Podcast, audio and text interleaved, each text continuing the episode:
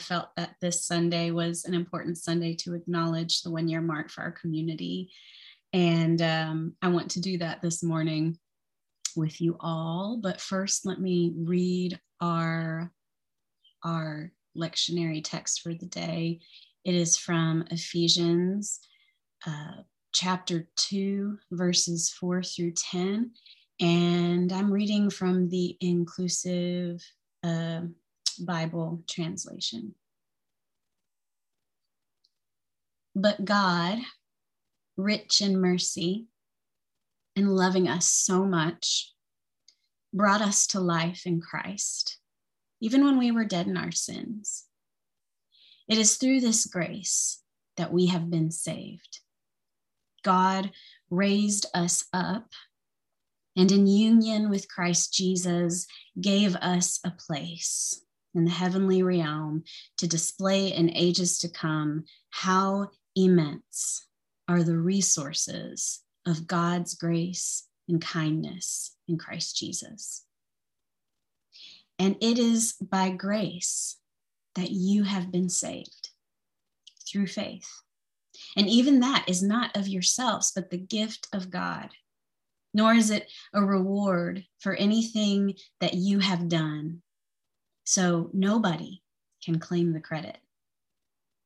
We are God's work of art, created in Christ Jesus to do the God things God created us to do from the beginning. We hear the voice of God in these words. Thanks be to God.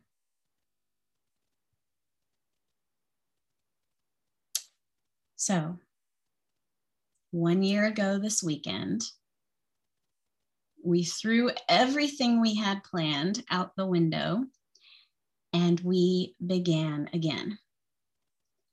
Unsure and unwilling, we stepped into a new collective reality. Do you remember those early days? I wonder if you have caught yourself reflecting on them at some point this week.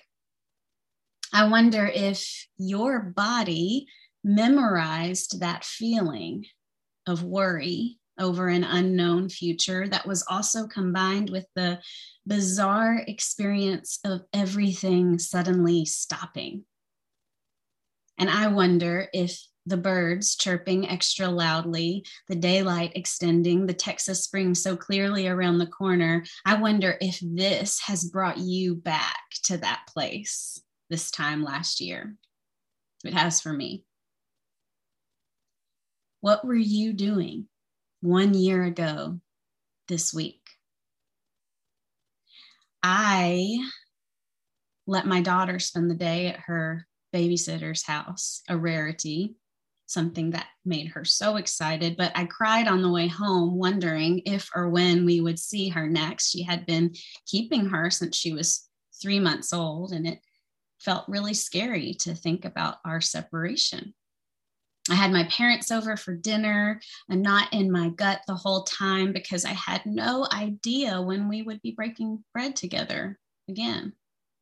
I canceled a trip I was supposed to go on that weekend, and instead I spent hours reworking church plans, updating our website, making new social media graphics, preparing to become a new church start all over again. And as I reflect on all that, I continue to be so grateful to belong to this sacred community in these times because we've always held things lightly. We've always known how to pivot when necessary. And so COVID 19 came along and we didn't hesitate. Do you remember? We moved Sunday gatherings online earlier than many other churches. We showed up on Facebook Live daily for coffee with a pastor. Our deacons delivered care packages to every doorstep in the months to come. Kiana offered us a Friday live stream workout we affectionately dubbed Happy Hour HIIT. The silver lining of the whole terrible situation was that our community has grown in both grit and in number. And yet, there is no denying that we have spent the last year suffering loss after loss after loss, creating new social norms, changing how we grieve, changing how we protest, changing how we celebrate, changing how we do our work, pushing and pulling under the weight of a global pandemic.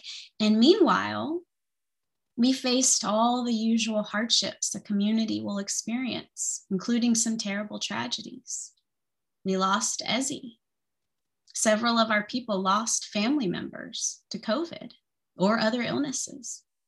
Everyone who was lonely became more lonely. Everyone who was depressed became more depressed. Everyone who financially struggled continued to struggle. And yet, we still showed up. We showed up for each other. We showed up for the larger collective. We showed up for resurrection work because that's who we are. We are resurrection people and we are not bound by the things of death.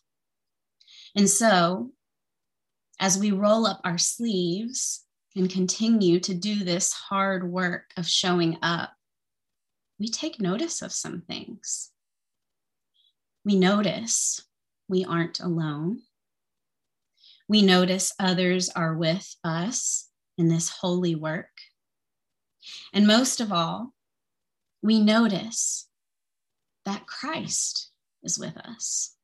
Christ walks with us inexplicably, yes, mysteriously, maybe so, but truly, Christ shows up offering sustenance that speaks directly to the heart of each of our realities, reminding us of the divine truth. We have all we need. It may not be all we want, but we have what we need. And from this place of divine provision, we discover, ironically, abundance which is to say, the immense and unlimited resources of God. Christ shows up with all we need, gifting us, equipping us, refining us, fulfilling us. And as we make way for this spirit movement, we begin to see clearly what doesn't matter. And we begin to see clearly what does. This sifting is the stuff of faith. And it is also the work of Lent. It is surrender. It is getting to the core of things. It is the reminder that even as we evolve, as we move forward, as we learn and unlearn, we also show up just as we are.